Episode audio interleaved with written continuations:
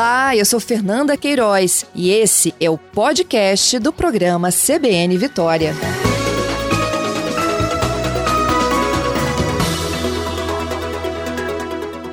Elisa, bom dia. Bom dia, Patrícia. Bom dia aos ouvintes da CBN. Bom, a, as ruínas de, de, São José do Queimado, lá na Serra, né, eles estão na área do sítio histórico de São José do Queimado, um sítio arqueológico que é cadastrado pelo Instituto de Patrimônio Histórico e Artístico Nacional.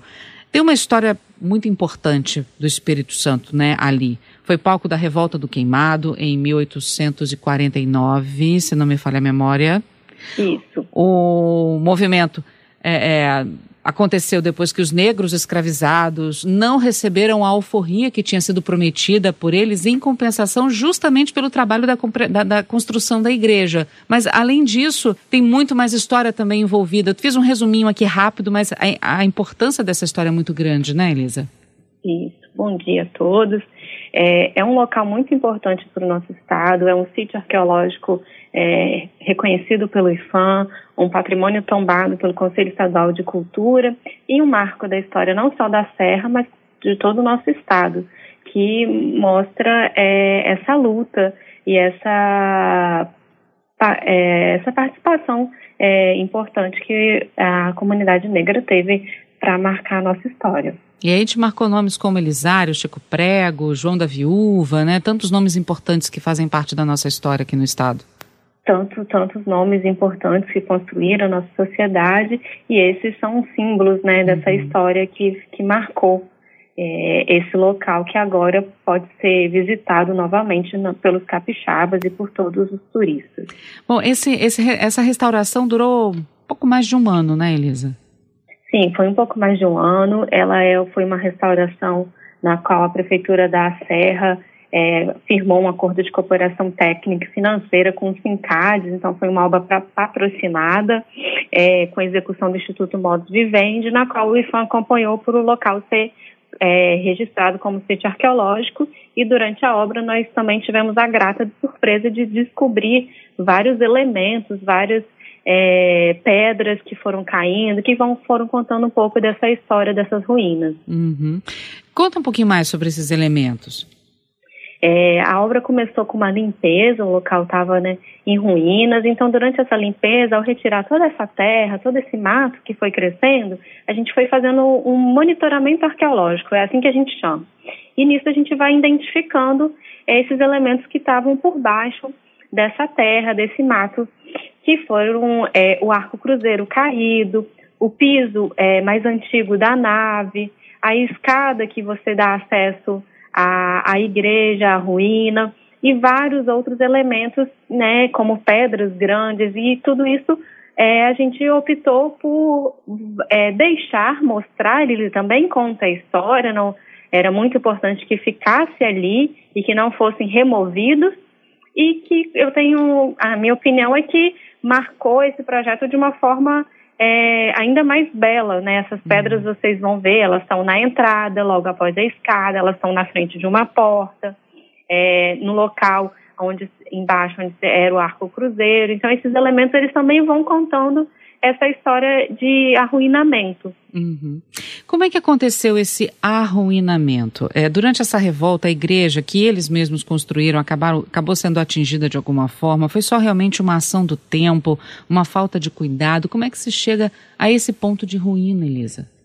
É, foi, é, foi algo que aconteceu ao longo do tempo, não uhum. foi causado pela revolta, não foi causado nessa época. Ele uhum. vem acontecendo ao longo do tempo de um processo de abandono. Né, de, de, abandono.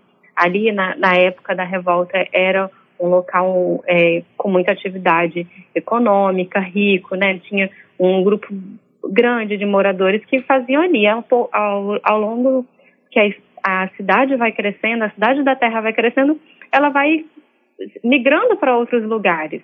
E ali, deixa, aquela vila, ela foi perdendo é, a importância central que ela tinha, e aquele lugar foi ficando né, desocupado. Então, vai acontecendo um processo de mudança, de movimentação da, da sociedade, e aquele lugar ele foi ficando e foi se arruinando. Uhum. É, que... Mas nunca deixou de ter a presença do, ali do mo movimento, todas as uhum. celebrações eles sempre fizeram ali. Quer dizer, não é mais um local de, de, grande concentração de moradias, mas ainda existem ali algumas pessoas e as manifestações culturais que continuam acontecendo, né? Sim, isso.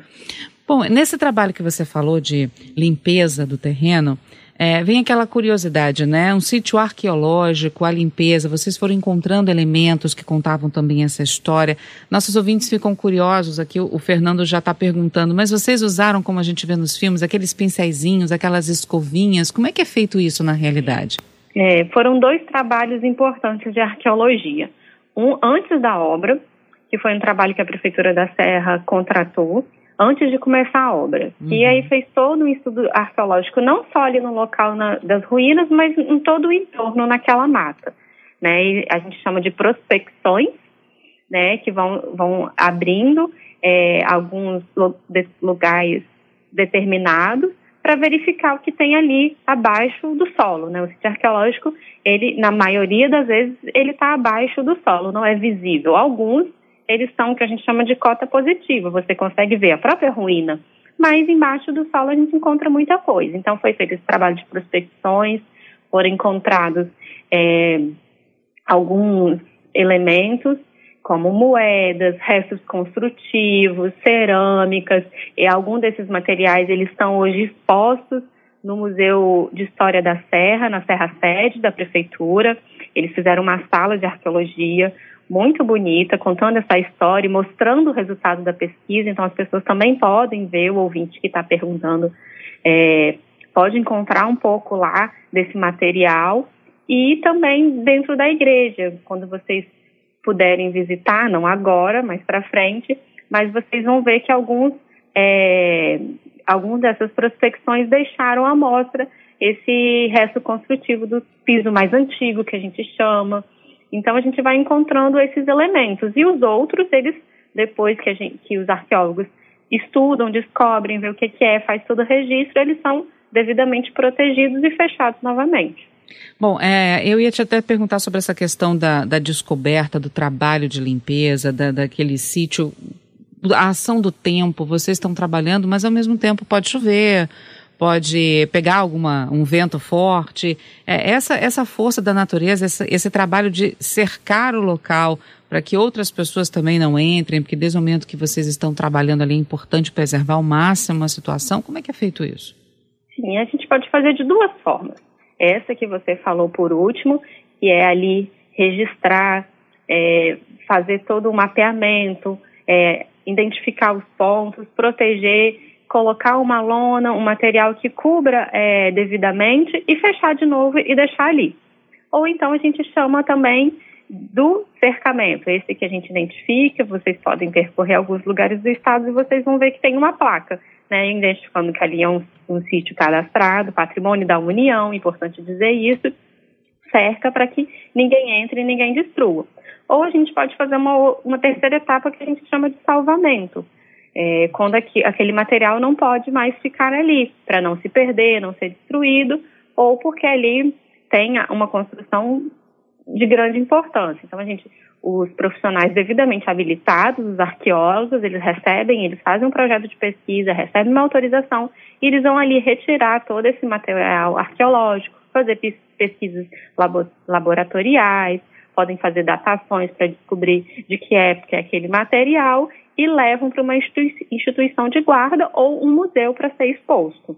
Uhum. Então a gente uhum. tem três possibilidades aí de fazer, de proteger esse sítio arqueológico. O Gilberto está aqui com a gente dizendo que ele foi lá há alguns anos e ficou triste porque ele viu as paredes é, muito degradadas, tinham escoras segurando as paredes para elas não caírem. Então ele pergunta como é que está agora, o que, que ele, se ele for, o que, que ele vai encontrar. Nessa obra que foi feita, é, esse restauro, eles fizeram toda é, a proteção, é, ele vai ver umas estruturas de aço cortem, é, que elas estão hoje amarrando a pedra, foi todo um trabalho estrutural muito é, preciso que foram feitos, esses elementos né, contemporâneos também marcando a diferença, esses marcos históricos da, da construção. Então ele vai ver as paredes hoje todas elas estão devidamente protegidas, amarradas com uma estrutura é, de aço, é, fazendo essa sustentação. Uhum. É, vamos para o nosso ouvinte que ainda não conseguiu visualizar, vamos tentar é, falar para eles como é que, para eles tentarem visualizar como é que está a situação lá. É, algumas paredes estão em pé ainda, é, as estruturas de aço, como você falou, elas estão é, é, circulando o teto, é, como se fosse a, a, beira do teto dessas paredes para manter esse quadrado do que seria a igreja.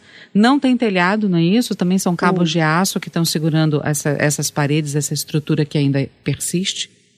Isso, não uhum. tem telhado, tem essas estruturas. Alguns, algumas paredes elas também estão com um, um aço é, segurando, fazendo o, papel da parede. Todos os vãos de portas, a gente também não tem porta, não tem janela, e todos eles também estão é, protegidos com essa estrutura de aço para que não volte a cair. Então ele vai ver um, uma, um elemento muito bonito que mistura esse tijolinho, essa pedra, essa estrutura com o aço fazendo, completando é, alguns lugares e fazendo esse trabalho estrutural. Tem uma escada nova também lá, não tem? Tem, ele foi essa foi feito um mezanino, essa escada leva um mezanino e esse frontão que a gente é a parte da frente da igreja, né, uhum. que já havia se perdido na, no arruinamento, ele também está marcado com essa estrutura de aço.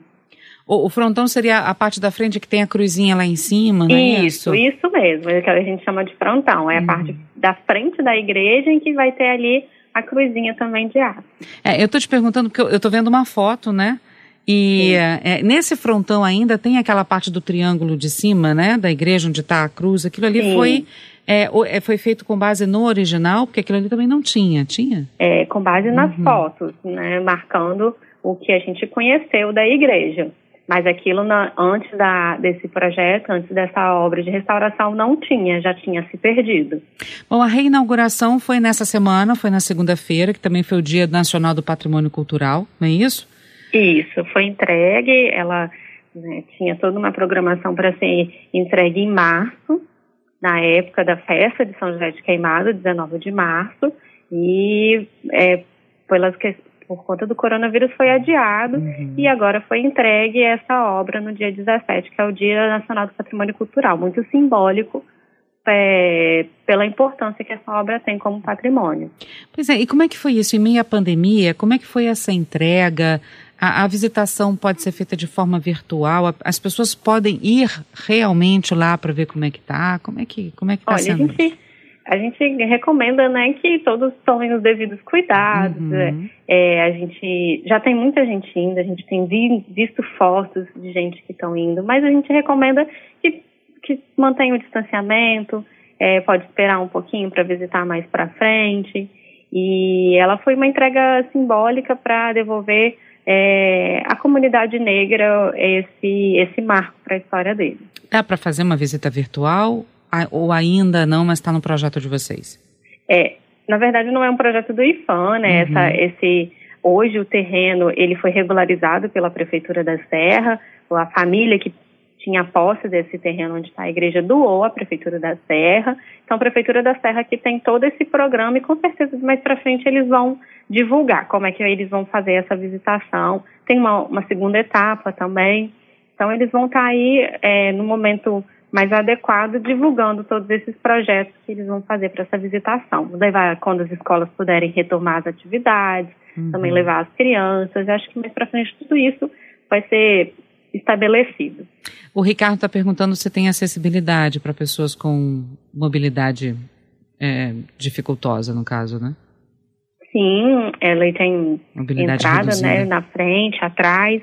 É, ainda não é o projeto completo, Nesse mezanino só tem a escada, é, mas é, mais para frente eu tenho certeza que terá toda essa, essa esses elementos de mobilidade para se chegar até a ruína. Bom, pra gente, a gente falou sobre esse, sobre a reinauguração, gente, do, do dessas ruínas da igreja, do sítio de Queimados. É, já está aberto para vocês. Se você for visitar, né, fica aqui o alerta também da Elisa. Cuidado, mantenha a distância, use máscara acima de qualquer coisa, leva lá o vidrinho de álcool para poder limpar sempre as mãos, mas vá visitar porque faz parte do nosso patrimônio histórico, cultural e vale sempre a pena lembrar, reconhecer e levar as crianças para conhecerem também um pouco da nossa história aqui do Espírito Santo, né, Elisa? Isso mesmo, acho que é, a educação é, é, um processo extremamente importante para que as crianças conheçam a nossa história, conheçam o nosso Estado, é, aqueles que formaram a nossa sociedade. Então, é muito importante também as crianças conhecerem desde cedo é, essa nossa história. Mas esse é só um dos sítios arqueológicos que o Instituto protege, não é isso? Vocês têm outros, muitos outros até, né? Temos. No Espírito Santo a gente tem mais de 500, 550 sítios arqueológicos, uhum. desde aqueles que estão é, localizados em igrejas. Anchieta tem sítio arqueológico, Reis Magos tem sítio arqueológico, e aqueles que também estão é, embaixo do solo. Nós temos gruta, é, em Castelo. Então, os sítios arqueológicos são espalhados em todo o território capixaba. Quero conhecer esses sítios arqueológicos que o, o, Instituto protege. Como é que eu tenho consciência, ciência deles? Entrando no site do Instituto, as pessoas têm essas informações, conhecem um pouquinho mais? A gente tem essas informações no nosso site, na nossa superintendência também, é, no momento não, mas a gente é, recebe os visitantes, faz uma apresentação, a gente tem todos esses sítios, eles são cadastrados, geram uma ficha, né, com a localização exata deles, é, um, do que ele representa, qual tipo de material ele é. Então, essas informações tão, todas também fazem parte do nosso acervo. Uhum. E sempre que vê uma plaquinha é, com a identificação, a logomarca do IFAM, ali vai ter o nome do sítio arqueológico, dizendo que ele é um patrimônio da União, e você vai saber que ali também tem esse sítio. Bom, em meio à pandemia é bom manter o isolamento, mas se as pessoas quiserem conhecer um pouquinho, pode entrar no site do IFAM, que tem um pouquinho dessas histórias lá para contar, não tem? Pode, pode também entrar no site do IFAM, a gente tem feito atendimento online através do nosso e-mail, da biblioteca. Então a gente também conta quem precisar de material para fazer pesquisas, estudantes, a gente também fornece todo esse material. Qual o endereço? Mesmo durante, durante esse período. Uhum. Qual o endereço do, do, do site? É biblioteca, nosso site é www.ifam.gov.br uhum. e lá você procura a Superintendência do IFAM no Espírito Santo e vai ter os nossos contatos é, da Superintendência e da Biblioteca. Elisa, queria muito agradecer a sua participação conosco, contar um pouquinho dessa história, do trabalho que vocês tiveram para resgatar um pouco dessa história também e reabrir esse patrimônio para a visitação do Capixaba. E queria também dar parabéns por todo esse trabalho e agradecer sua presença conosco aqui nesse sábado. Obrigada. Eu te agradeço, Patrícia. Esse é um trabalho, é um esforço conjunto que foi, foi feito é, ao longo de vários anos, a Prefeitura da Serra à frente, junto com a comunidade.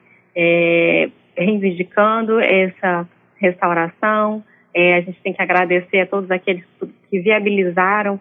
É uma obra muito delicada, não é fácil de se fazer. Então, agradecer aos sindicatos, ao Instituto Modos Vivente, tão preocupados com o nosso patrimônio, e a todos aqueles que se envolveram nesse processo. Muito obrigada, Elisa. Um abraço, um bom final de semana para você e para toda a equipe. Obrigada, Patrícia.